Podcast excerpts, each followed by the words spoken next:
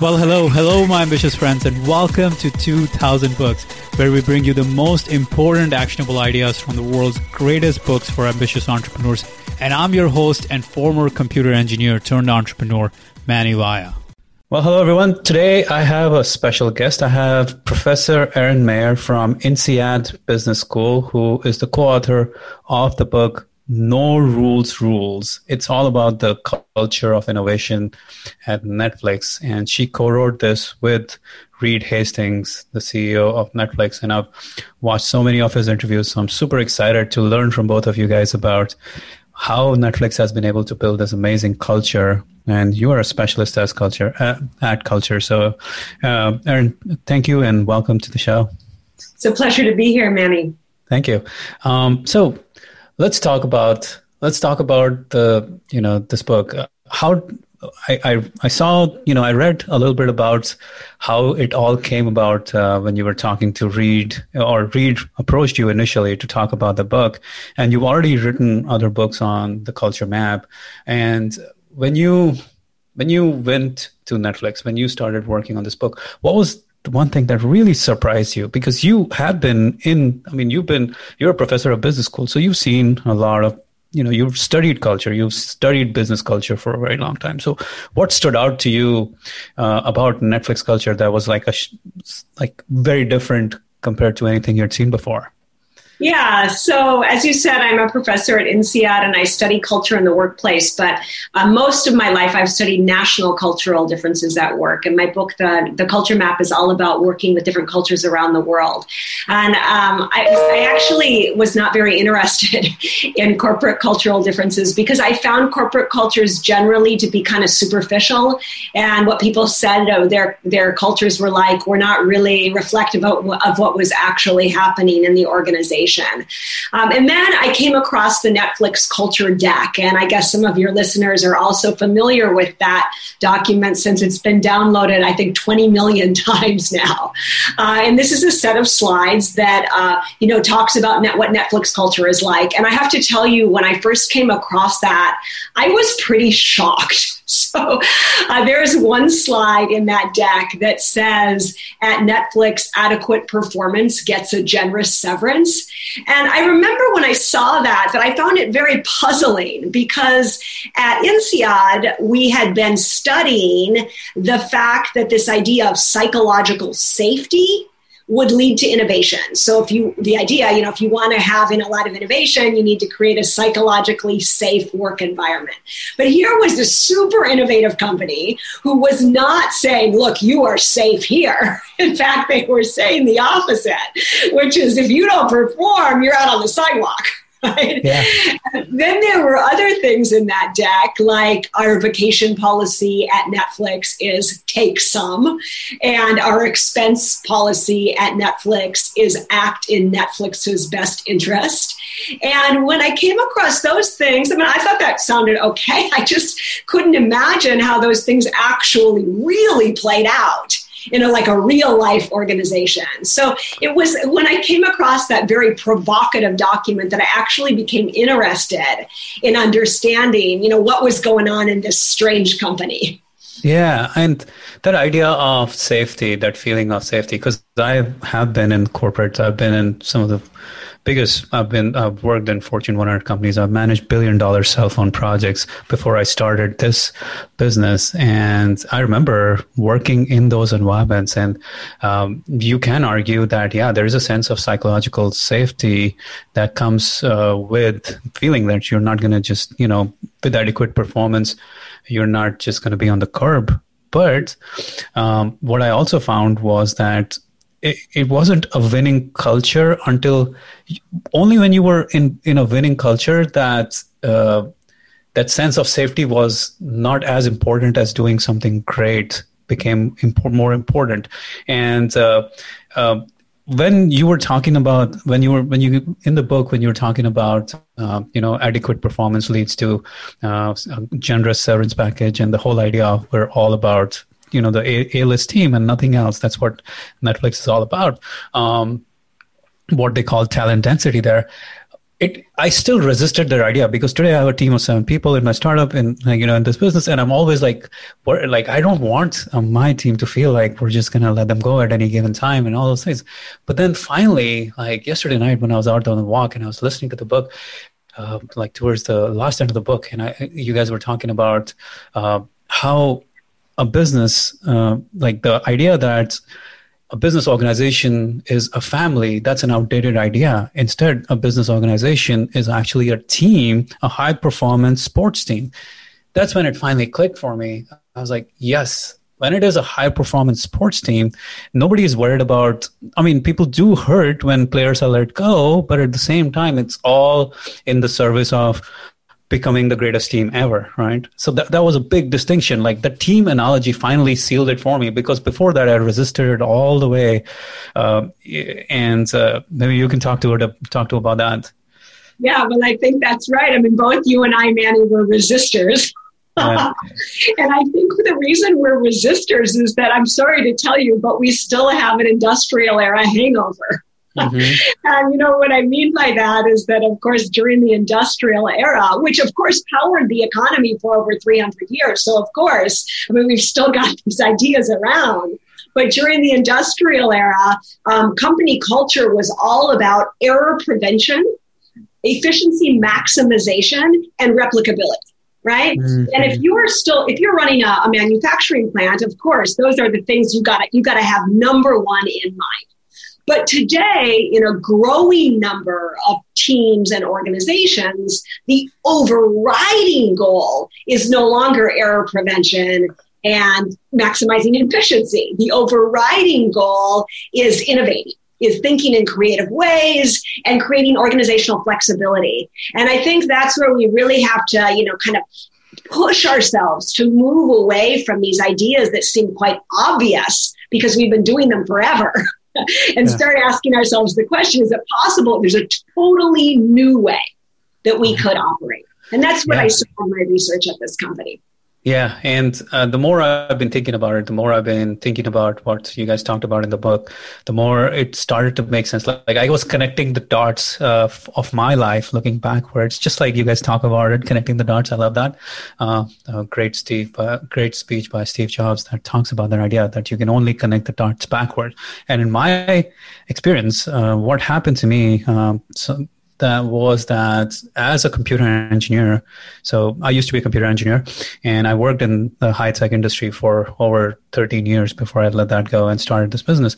And in a matter of so 2004, 2005, 2006, 2007, in a matter of four years, I got laid off three different times. Three different times in four years. So that is insane.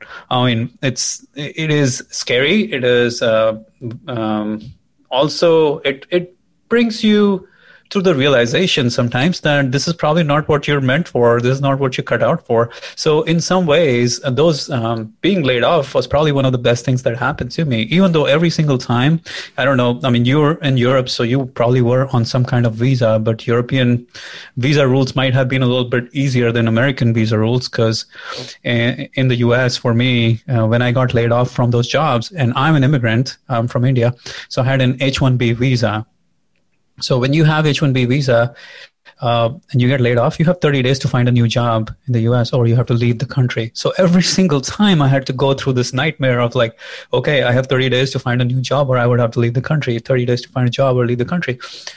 And when that happens to you three times, you start to think about, is this really what I want to do? Do I really like, is this good for me? And what I found out through this process was that the layoffs were actually great for me because they got me to a certain point and also got me to the realization that this was just not for me. I was not performing at the highest levels. Uh, like I was not going to be able to actualize my potential as a human being if I was going to be stuck doing what I was doing. So in some ways it was hurtful, but in some ways it was probably the best thing that happened because only because of those failures was I able to find what I do now. So Right. And I think that's such a great example of the kinds of things that Reed talks about because he's always looking at, you know, his what he he thinks of as his past failures, right? And the lessons that he can learn from them. So of course, I mean the most interesting one is this story that Reed told me the first time that I interviewed him for this book, No Rules Rules, that we co-authored. And he talked, he told this story about his first job, or his first company, right? Uh, which was this company called Pure Software. So he'd opened up this company, and at the beginning, it was just a small group of people, and they were off, they were operating like fast and loose, right? So there were there were no rules or process guiding the way that people were working. But then, as the company grew uh, to a couple of hundred people and a couple of thousands of people, some of the people people in that group started to take advantage of the, the freedom that was given to them, right? So, like, for example, there was this guy named Jim who used to fly every week from San Francisco to LA. And because there was no travel policy, he started flying first class, right? So Reed, when he found out, he was like, oh, we have to have a travel policy, right? And they put in place this detailed travel process telling everyone exactly how they could travel. And then there was this woman, Charlotte. She used to bring her dog to work every day uh, because there were no rules. Why not? But one day the dog chewed a big hole in the carpet, right? And mm-hmm. that was really expensive. So Reed created an employee handbook. And one of the rules in the book was no dogs at work. Right? Uh, so then, as the company grew, more and more processes and rules took place, which of course happens in almost every organization as they grow large. And what happened then is that the most innovative, cre- creative people in the company, they left the organization to go work at companies where they could like run free. They didn't want to work in these kind of like high rule environments. And then the people who were really good at following process, they were promoted into these senior management positions. And they were not the most flexible people. So mm-hmm. when the company changed direction, they were not able to be flexible enough to change direction with the organization. In that case, from C, C++ to Java. Mm-hmm. So Reed, who thinks about that as his big leadership failure, uh, took that, his lessons after having sold that company into Netflix. And his lessons were, you know, if, if you want innovation, you have to give employee freedom right? Mm-hmm. And if you want organizational flexibility, then you need low process. Uh, so I think that's actually very interesting. I mean, you went through this process of leaving a bunch of companies. I guess now you have a lot of freedom. But when you were talking, I was thinking about those people at Pure Software who also left that organization in order yeah. to work for a place they could they could run free. And that's what we tried to do then with Netflix, right? Create this environment that was really high freedom for the employees. Yeah. That was his overriding goal. And that's what happened at Netflix, right? Back in uh, 2001, as you guys were talking about, uh, they had to lay off, what, 30% uh, of the workforce. And that created, I mean, of course, Reed was scared, as I would be today. If I had to let go a bunch of my team members, I would be very scared because I would feel that it would negatively affect the morale of the people, the culture, and everyone would feel like, oh, um, the moral part of it. And what he found out was that uh, what he and Patty McCord, I think, they found out was that um, the even though for maybe a few weeks people might have felt down, overall the performance increased, everything increased, and this is so like the overall performance of people around increased, and for a number of different reasons. Uh, let's talk about that. Yeah, that was I, what Reed calls his Damascus, Damascus Road experience, uh, because he, uh, although he built Netflix with the idea that he wanted to have high performers so he could offer them freedom, right? That was the idea. The idea was if I want a high freedom environment, then I have to have really top performers because lower lower performers or medium performers they need rules and process right? But what if i go for just top performers and then try to give them lots of freedom? Um, but even though he had that as his idea he also believed that the reality of any organization is that there are always some really top performers and some medium performers performers. I mean, poor performers, okay, you get rid of them. Um, so, as you said, in 2001, the company had grown to 120 people. And uh, then there was this financial crisis. He had to lay off 30% of them. And he just felt sick as he got ready for that. You know, what was going to happen? Uh, the employees that he already had were busy. How were they possibly going to accomplish what they needed to after these layoffs. So the layoffs happened, and of course it was horrible. People cried and slammed doors. But as you said, within a couple of months, something amazing happened, which is that those 100, those 80 people were now getting more done than the 120 people had been before them, right? Mm. And he came to the conclusion, and beyond that, the atmosphere had gotten much more positive it felt like a, group of people who were madly in love with their work.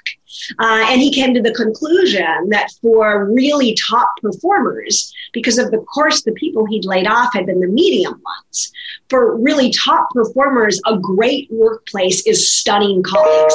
It's not a sushi lunch or, or a fancy office. And that then became his overriding goal was to create these environments where high performers could be surrounded by high performers. And that would then create this kind of upward spiral as performance is contagious.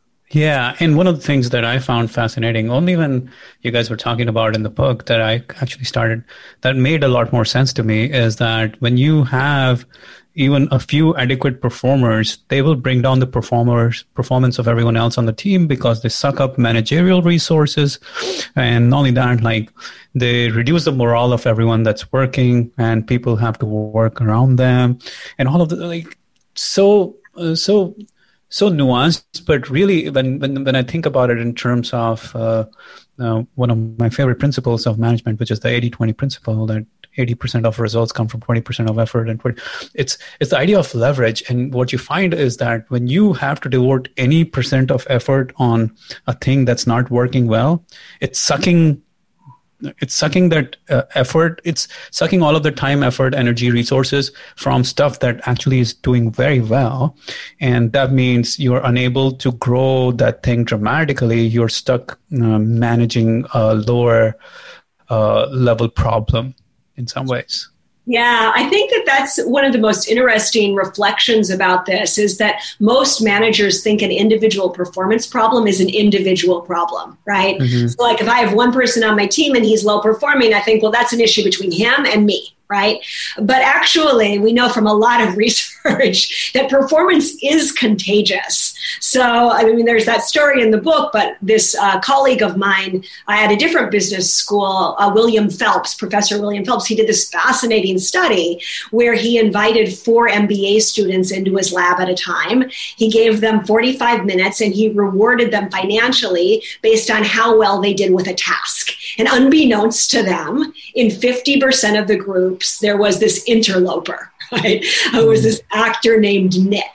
And Nick had been hired to act just like a regular MBA student, but to do some things that were like, let's say, less amazing. Mm-hmm. So sometimes he would act a little bit bored, kind of put his feet up on the desk and like text his mom, right? uh, sometimes he would act kind of jerky and say things like, Have you ever even attended a business school class before? right?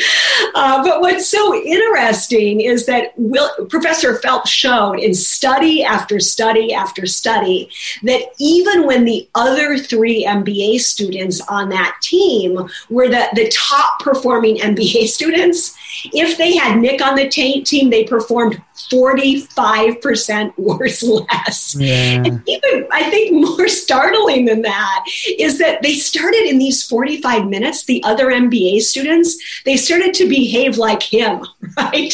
So, uh, I mean, he actually he has these videos, right, of, of these MBA students. So you can see that, uh, for example, there's one, there's one video where the MBA students come in, the three and Nick, right? And the real ones, they're like really excited to get started and they want to get this prize prize money, right? Um, but Nick is playing a depressive pessimist. Mm-hmm. And about 20 minutes in, to the collaboration, you can see his attitude is bleeding out onto the rest of the team, right? And you can see the others on the team, they're kind of like, they're starting to sit back, they're starting to get kind of bored. One woman actually puts her head down on the table at one point and says, When is this going to be over? um, so it's just such a clear illustration of, of the fact, and I'm sorry to say it, but the fact that the clearest indication of how well a team will perform is not what the best performer is like, or even what the medium performer is like. It's what the worst performer on the team is mm, like. So that's why I think we can really, when we think about it like that, we can really see why adequate performance gets a generous severance leads to such important results. Yeah, yeah, absolutely. Like that's um, it sounds brutal sometimes when you're thinking about it uh, in terms of uh, human uh, relationships and behavior. But the more I have, like, once you gave the analogy of a um, a football team or a professional sports team, the more it became clear. Like, you have one cancerous team member, he's going to take down the performance of everyone else. There are only eleven people, so even one team member's performance can basically uh, screw up the whole uh, game at that point of time. So yeah, uh, I mean, um, the other thing that I want to talk about the culture of candor or being able to give honest and open feedback. Again, that was also like initially when when it was being talked about, I felt like, oh, that's probably going to be a little painful to to give that kind of uh, uh, feedback. And I think about my team sometimes, and I think about, um, or I was when I was reading the book, I was thinking about how to structure those conversations because sometimes even I, as a CEO, I get scared of um, uh, giving that precise of a feedback to that person to not make them feel bad. So I'm like kind of uh, finding my way around that topic, trying to uh, make that happen. And even like in my conversation with some of the other team members, they might bring it up but then with that person they will not bring it up so so let's yeah. talk about that because that's a huge part of what netflix has been able to build yeah, so that also, I have to tell you, that was actually the part that I was the most uncomfortable with. I mean, I'm from Minnesota. Mm-hmm. I don't know if you're familiar with it, but we have this Minnesota nice. Yes. Uh, basically means we are very indirect in Minnesota. Mm-hmm. we do not believe in radical candor in Minnesota. I think we can yeah. say but if you don't mind, Manny, let me just say um, one more quick thing before I move on to say about candor, just to kind of close the chapter about about talent, what they call talent density. Talent density, yep. So I, I do want to say that there's like kind of two other like practical things, you know, because some of your listeners I think might actually be thinking about trying to use these things. So one thing is that um, they don't just say adequate performance gets a generous severance, but they really have this tool, the keeper test, right? Mm-hmm.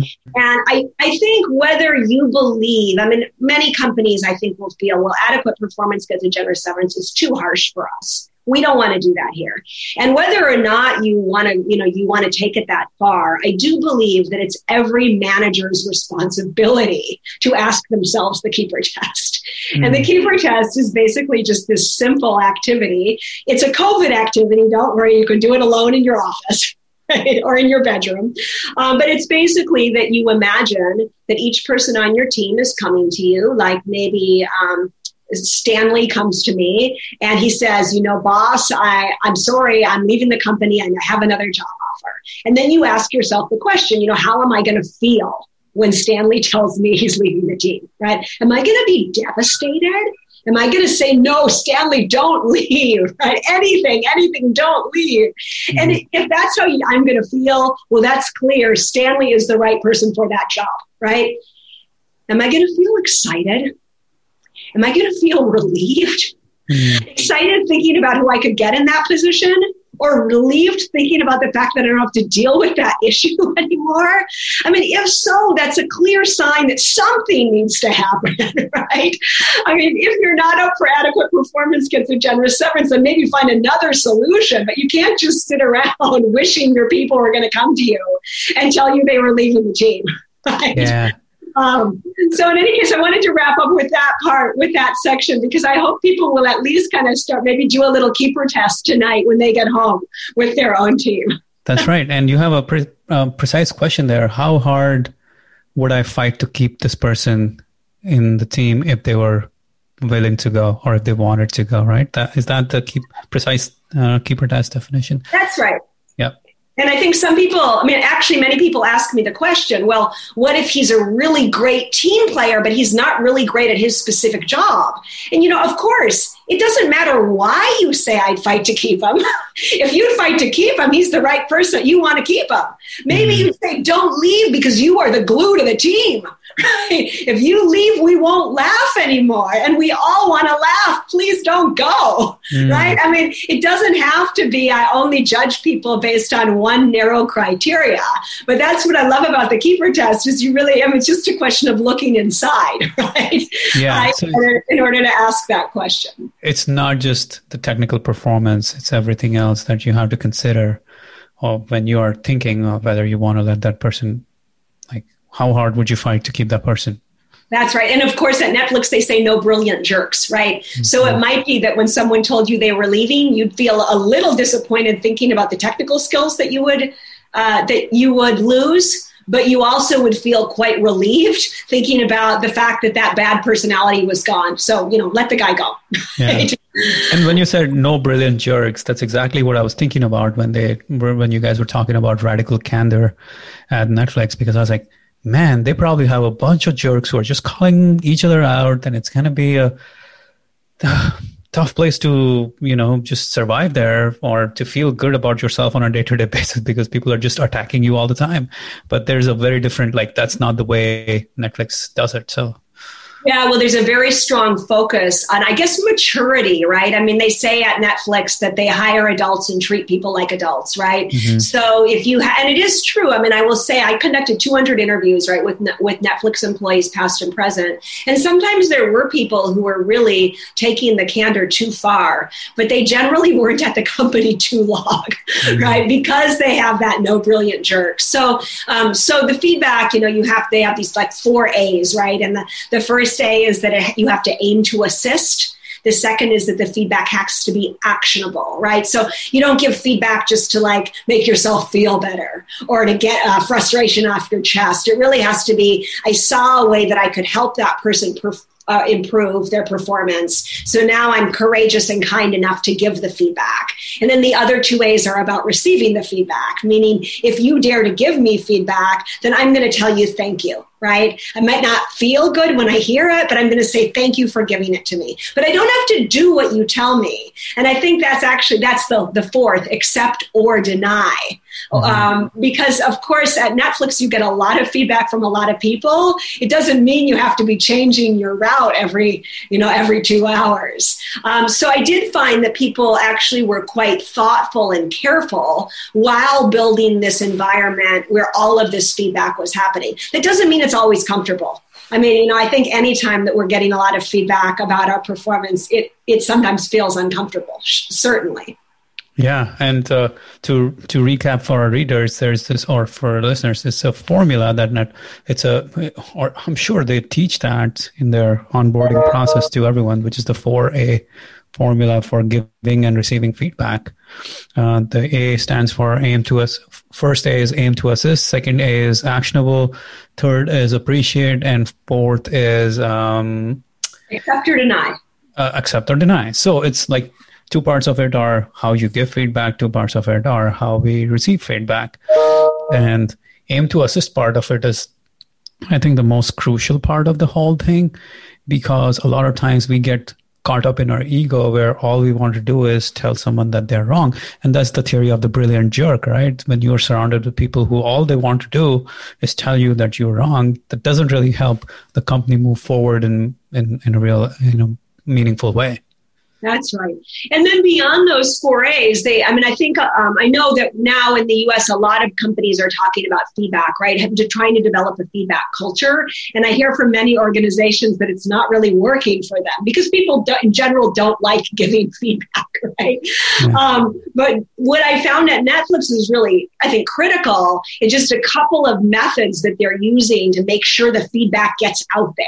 And mm-hmm. one very simple one is just putting feedback on the agenda right? So frequently, like if I have a monthly meeting with a colleague, frequently feedback is the last item or the first item on the agenda. So um, we'll, or maybe I'll come into my office and it will say 10 a.m. feedback with Jane, right? And Jane will have put that on the agenda.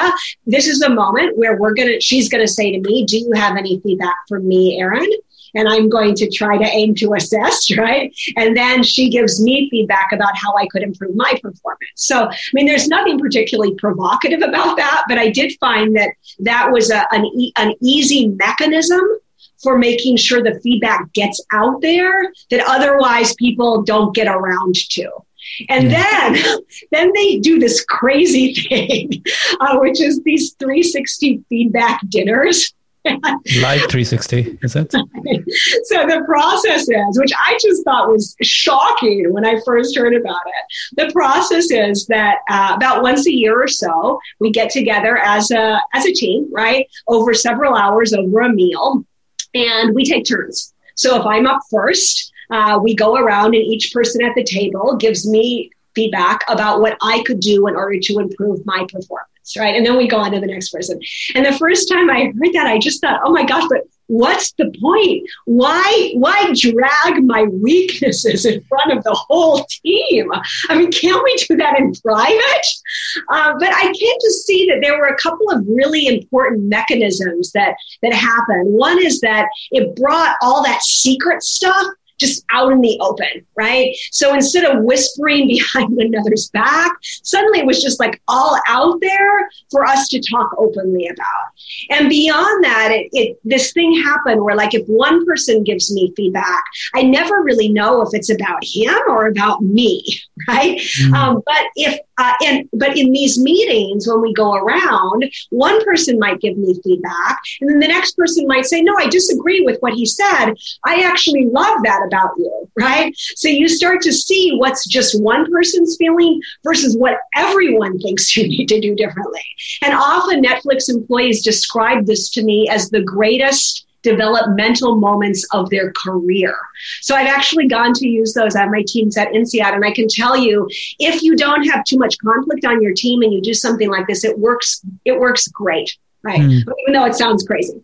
Yeah, no, it, it does sound crazy. And uh, I'm excited to try and uh, put this into place for their next uh, review process, or not even next quote unquote official review process, but in the next maybe quarterly review and uh, see what happens. But one of the things that, uh, as I was thinking about it, I think you said it in the book. You said, well, actually, the leader has to go first for people to feel comfortable enough, for everyone else to feel comfortable enough to follow suit. Because uh, if I just had some of my team members do it to others, they may never get to the point where they are as candid or open as they could be if I invited feedback first and I forced them to give more real and genuine and raw feedback.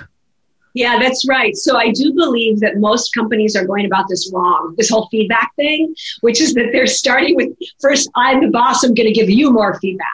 And then I'm going to try to get you to give one another feedback. But they're not focusing on what I believe they should do first, which is getting the teams to give them feedback.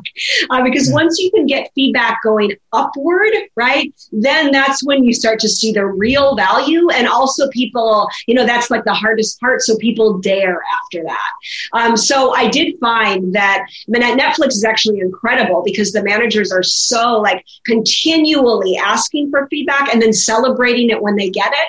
So I mean, it's one of the, of the hysterical things about working with Reed is that frequently when I sit down for a meeting with him, he pulls out his email to show me the latest person who dared to give him negative feedback, and the more they like really told him the truth the more he's proud of it. Yeah. Um, and then he passes it around. He shows everybody. He's, oh, this is what I'm working on. He sends his 360s out to people, especially highlighting what he needs to do differently. Right.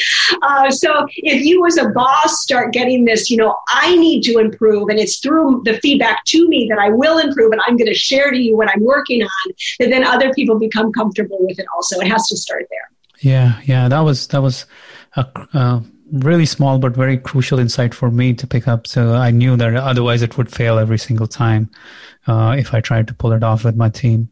Uh, the other part, and I know we're running shorter time, so I want to jump to it, uh, was I think uh, to me one of the most uh, one of the most interesting pieces of the puzzle. Finally, when you're putting the whole culture together, you lead with context, not controls. It's it's so it sounds very uh, woo woo sometimes until you actually have to like what what they're trying to say makes so much sense what you guys are trying to say makes mo- so much sense. But tell tell tell our listeners like it's hard to understand uh, lead with context not controls. And he, i'm still thinking about it. So so uh, yeah. about it. Yeah, and I have to tell you, I think it took me a full year of research before I actually understood how it worked. Mm. Um, because it's one thing for people to say, oh, yeah, well, we don't need management approval. And everyone, I mean, like everyone at Netflix every time I sit down for an interview, someone's like, I, I want to start by telling you about this huge project that I worked on. My boss didn't agree with that. It was really expensive. His boss's boss didn't agree with that, but I did it anyhow, and it was a huge success, right? Or sometimes a huge failure, right? But they, they all want to tell you about this freedom that they have to make these big decisions. But of course, then you're like, but how does that work? I mean, how can that actually happen in a real organization? So they use, I mean, there's this image that one Netflix um, executive told me about, um, about decision making. And she said, you know, at most companies, decision making is like a pyramid. So you have the chairman at the top of the pyramid, and then you have the lower level employees at the bottom. And the low level employees, of course, they can make small, inexpensive decisions. But for important decisions, they have to get pushed up the pyramid. Okay, we all know this method, right? Um, but at Netflix, leadership is like a tree. And with the tree image, you have the chairman who's down there in the, in the, in the dirt, right? Down there with the roots of the tree setting the direction and the context for the company. So, this is the direction that we're moving. This is our North Star. Here are the elements that we have to keep in mind when we take decisions. And then we've got the senior managers who are at the lower trunks, the big branches, setting more context for their areas. And then you have finally, right, the lower level employees or lower level managers, at least, who are at the, the outside of the tree on the small branches. And those are the people who are making the, the, the big decisions, taking in mind all of the context that's been set for them. So that that's kind of the image. Maybe I'll give a little example about like what that actually looks like. So sure. one, of my, one of my favorite examples was this uh, was this guy um, Adam who talked about purchasing this movie Icarus and uh, when he purchased that movie, so um, they were at at, uh, at film festival, and he had bid two point five million dollars for the film, and it was clear he wasn't going to get that. So he was trying to decide should he up it to more like four million or five million, but that amount had never been paid for a documentary before. That would like totally reset the documentary market. And he read he ran into Ted Sarandos, right, who's now the co-CEO, but at the time the, the head of all of content. And he said to Ted, you know, here's what I have going on, right? Um, what do you think I should do? And Ted said to him, well, um, is is it um wait, no i forgot the expression oh he said is it the one right mm. and adam was like well, I don't know. I mean, do you think I should? What do you think I should pay? and um, and Ted clarified. He said, "Well, look, I'm not going to tell you what to pay. Um, that's you know, we pay you to make those decisions, right? That has nothing mm-hmm. to do with me. But I am going to just suggest that if it's the one, like if this is going to be a big hit, like a, a super size me documentary, then you should pay whatever it takes, right? You know, four million, five million, whatever, right? But if it's not the one, uh, if it's not going to be big like that, then, then don't then don't do it right? Mm-hmm. And then he left. so we can really see here, uh, not that uh, that that the the high level person is the gatekeeper or the approver, but that person is setting the context to help the employees make the decisions. I mean, the like, good part was that yeah. it did end up winning an Academy Award. Right? That's the nice part.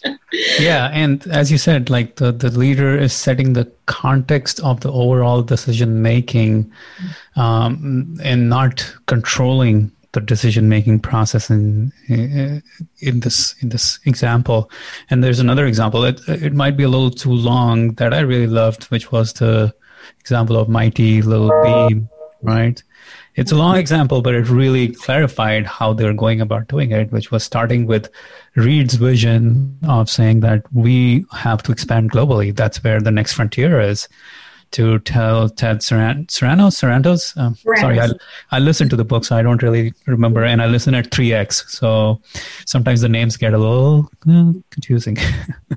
so yeah, Ted Sarandos, huh? Sarandos, yeah. Sarandos, okay. Um, so Ted Sarandos, um, I think uh, he had to take that, and just like when he was talking to his team member, um, all he said was, "You need to run tests fast and you need to get a lot of data on this international market as to how we can grow. Go figure it out. He didn't really give her a specific uh, nothing more specific in than that and she was new to the company so she she's a little skeptical of this whole thing but they pulled off um, a great show as a result of um, this whole process that they go through of or at least of thinking about the North Star guiding the overall decision making rather than the person deciding the overall decision. Is that is that yeah, that's right. And of course, they say at Netflix, don't seek to please your boss, seek to do what's best for the company right? But I think so. Of course, I do believe that that kind of the freedom that you said that comes with this leading with context, not control. I do believe that's the the most important kind of freedom that they offer at Netflix. But just to give you a couple of other ideas about some of the ways you may be controlling your employees without even thinking about it. But like at Netflix, they don't believe in KPIs they don't believe in management by objective. They don't believe in annual bonuses because these are things where that we are ways for managers to give their employees some level of freedom, but still keep their hands firmly on their shoulders in order to make sure they're kind of like moving in the right direction. right? Um, so the whole methodology is that if you have the right people, and none of this can work if you don't if you wouldn't fight to keep your employees right? If you have medium employees of course this can't work. But if you have the best employees that you don't need to like manage every step of where they're working or or how what direction they're moving and you can just set the context meet with them frequently but allow them to decide. And then that also lets the, the leaves the organization to be more flexible because those processes are not then you know, like anchoring us or tying us down to a running in a certain direction. And that's where we've really seen, I think, the magic of the Netflix methodology, uh, which is that they were able to shift from being a, a, DVD by mail company to being a streaming rerun company to being a multimedia company competing with Disney. Mm-hmm. They were able to do those three like dramatic shifts in about 10 years, which is highly remarkable, right? So if you seek to have an organization that's more innovative or more flexible, then this is really a, a this is really a, a, methodology to take in to, to keep in mind. Absolutely. By the way, did you read uh, Marc Randolph's book before you did the research on this one as well? Uh, well, he wrote it while we were working on our book. oh, okay. I went on at the same time it took us three years. I did a year of, re- I did a year, a year and a half of research, and then we, I know, okay, it took a long time. Marc, a year into it, Marc decided he was going to write the book, and the next year his book was out. So we started before him, and we ended his, we ended after him. So I, did, I mean, I, I interviewed him, and I did read his, uh, his book, but not at the beginning. I didn't yeah. have like his groundwork. Yeah, because I feel like that one, that book was a great uh, uh, primer in the sense how you go about in the early phases of building um, and you know like of just going through a startup phase of, of getting to an idea figuring out an idea and really making it work um, or at least getting your product market fit and all of those things that uh, he got to a certain phase of he got netflix to a certain phase before uh, reed and him parted ways. And then this book kind of lays a lot of the um, the journey of a big tech startup, I would say, because Netflix is probably one of the most coveted places to work for. Still, with the level of innovation that they're doing, with being such a giant company, it's still, I'm sure Reed wants it to continue to operate like a startup and not like a, a big company um, culture that uh, that happens more often than not. That's right. Right. Yeah. So Marc Randolph's uh, book is about the, the history of the early days history of the company, which is a very fun read. In our book, we tried to I, we were trying to write a how to. Right. Mm-hmm. I mean, I really wanted to. We were both really focused on writing a book that was that would be useful uh, mm-hmm. to, to other to other organizations. So we were trying to think, you know, what is it about this cult this company that can be extracted and passed on into another company? The principles don't really make sense sense if you think about them separately. And until the book, I believe most people were just talking about it like in pieces. So my goal was to kind of put it together so that entrepreneurs or even just a, you know the leader of a department could think about you know what can I do in order to take steps in the right direction, big company or small. Mm, yeah, and that's what I was thinking about. I was thinking, would this book be something that I could have the people at my previous uh, jobs would could I give it to one of the director level people and say, "Hey, you guys could possibly implement"? I I I don't know if they could or if they would have the power because I feel like this is this is a book that has to come from the top down eh, eh, or not top down, but it, the culture has to be set by people high enough that people feel safe to implement this because uh, the level of uh, like the kind of stuff, um, especially candor and uh, talent density and all of those things, that requires such a you know it, it's not easy to pull off unless you have the team, the bigger team aligned with doing this work with you. Would you agree? Yeah. You know, I think there are some aspects of this book that certainly have to be implemented at uh, at a company level. I mean, like the things like um, that you don't need approval for spending money. I mean, if you work at Johnson and Johnson, you can't say to your team, "Well, you guys can take as much vacation as you want," even though they can't in the rest of the company. Yeah. But I do believe I actually, um, I mean, I, I have also worked in big companies. I used to work for McKesson, this big health care company. Mm-hmm. I also, I do, I firmly believe that many of the things that are being done at Netflix, those lessons can apply to just any team leader who wants more innovation. Like, let's say I'm managing a team of just 10 people, and maybe the rest of my company, they're really focused on like top down management, right? But I'm focused on getting more innovation from my team. So I think, okay, what's one thing I could do in order to increase talent density? right? Okay, so one thing I'm going to start using the keeper test, right? Or I have enough money to hire three people, but I'm going to follow the rock star principle that I learned from Reed, and I'm going to hire just one person, but pay them what I would have hired those three people in order to get the best one right? So I just yeah. take one step to increase my talent density. And then I take one step to get more feedback. Of course, any manager can do that, right? You know, we start having meetings where we pair off and give one another feedback in order to see if we can be more helpful, right? Get a little more, more, more talent density, a little bit more candor. And now I give my employees a little bit more freedom right? A little bit more you decide. You know, I'm just here to set the context. Try to put yourself down at their roots, right? Mm-hmm. Um, so yeah, I, you know, I believe that at least some of the lessons can be applied applied anywhere. Although yeah. you're right, you're going to try to do the whole thing, then you have to do it throughout the company. Yes, no, you are absolutely right. Like there's a lot of lessons in the book that apply across the board, no matter what company, what size of the company. If you are a culture that, or if you are a company that's trying to innovate, this is something I, I, I literally said this is one of the best leadership books that came out in the last year. Like it is hands down because it, it, you guys changed the way we think about leadership. A lot of leadership has been the, the same old, same old, but this book kind of breaks the mold, breaks the path of what, uh, how we can think about leadership, how we can think about building a team, how we can think about building a culture of feedback and uh, candor. And uh, uh also, one of the things I've struggled with, which I would love to get your feedback on, is opening up the books. Now, that part is becoming rather thorny as a private company.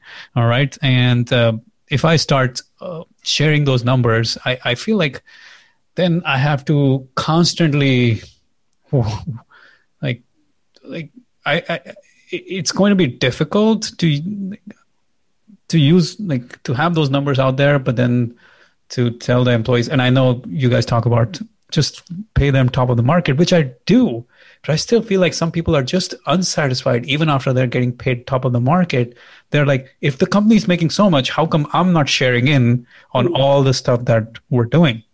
Yeah. So I have struggled with it and I haven't been able to find an answer yet because there are com- people in my team today who are getting paid top of the market mm-hmm. and they're still not per- particularly satisfied with given what the company did.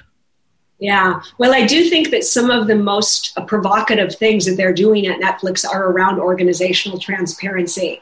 And I mean, I told that story in the book about how when I was writing uh, the book, I sent this very early stage chapter to Reed. And then the next week, I was in Amsterdam interviewing a, an employee there. And he said, Oh, yeah, um, when you said in that chapter, and he started referencing this like early draft I'd sent to Reed, and I was like, What? And he said, "Oh yeah, um, Reed sent that out." And I said, "To everybody?" and he said, "Oh no, just just the just the top, the, just the the just the the QBR, yeah, which is which is the top 800 people, 700, yeah." and I was I was like, well, well, why would he do that? and since then, I mean, there was actually another story which happened since the book came out, which is that the book was supposed to come out in May, but because of COVID, we pushed it back to September. But Reed does not like to keep any secrets from his employees. His employees knew that the book had been written, so he sent it to them. Right? He said it like all eight, all eight thousand, and he said in the it said in uh, he said in the email, you know, I, I want to make sure that you're in that you're in in on the in on the, the book, but please, if you read it, you know, buy it when it comes out, right? I count on you.